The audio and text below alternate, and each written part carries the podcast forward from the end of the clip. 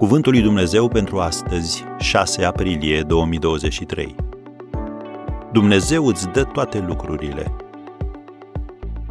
El care l-a dat pe Fiul Său, cum nu ne va da toate lucrurile?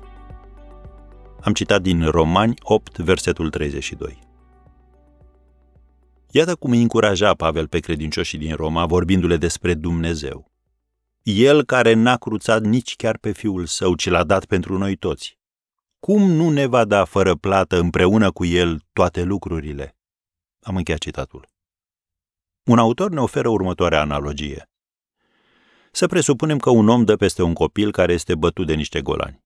El se năpustește în mulțime, îl salvează pe băiat, îl duce la spital, băiatul este îngrijit până se face bine, omul plătește pentru tratamentul copilului, află că băiatul este orfan și îl adoptă, dându-i numele său. Apoi, într-o seară, câteva luni mai târziu, tatăl aude că fiul său plânge în pat. Merge la el și îl întreabă care este motivul lacrimilor. Îmi fac griji, tată, pentru ziua de mâine. De unde o să mai iau mâncare? Cum o să-mi pot cumpăra haine ca să nu fie frig? Și unde o să dorm? Tatăl său este pe bună dreptate tulburat. Nu ți-am arătat, nu înțelegi. Mi-am riscat viața ca să te salvez. Am dat din banii mei ca să te faci bine. Îmi porți numele. Te-am numit fiul meu. Aș fi făcut eu toate astea dacă nu ți-aș putea împlini toate nevoile? Sincer, crezi că Dumnezeu te-a mântuit pentru a te lăsa apoi de izbeliște, pradă îngrijorărilor? Te-ar învăța El să umbli doar ca să te vadă cum cazi? S-ar fi lăsat El țintuit pe cruce pentru păcatele tale, ca apoi să-ți desconsidere rugăciunile?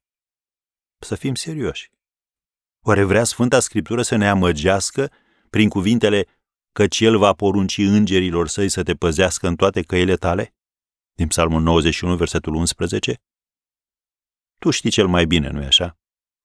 Așadar, nu te mai îngrijora și încrede-te ferm în promisiunea lui Dumnezeu că El ne va da fără plată toate lucrurile.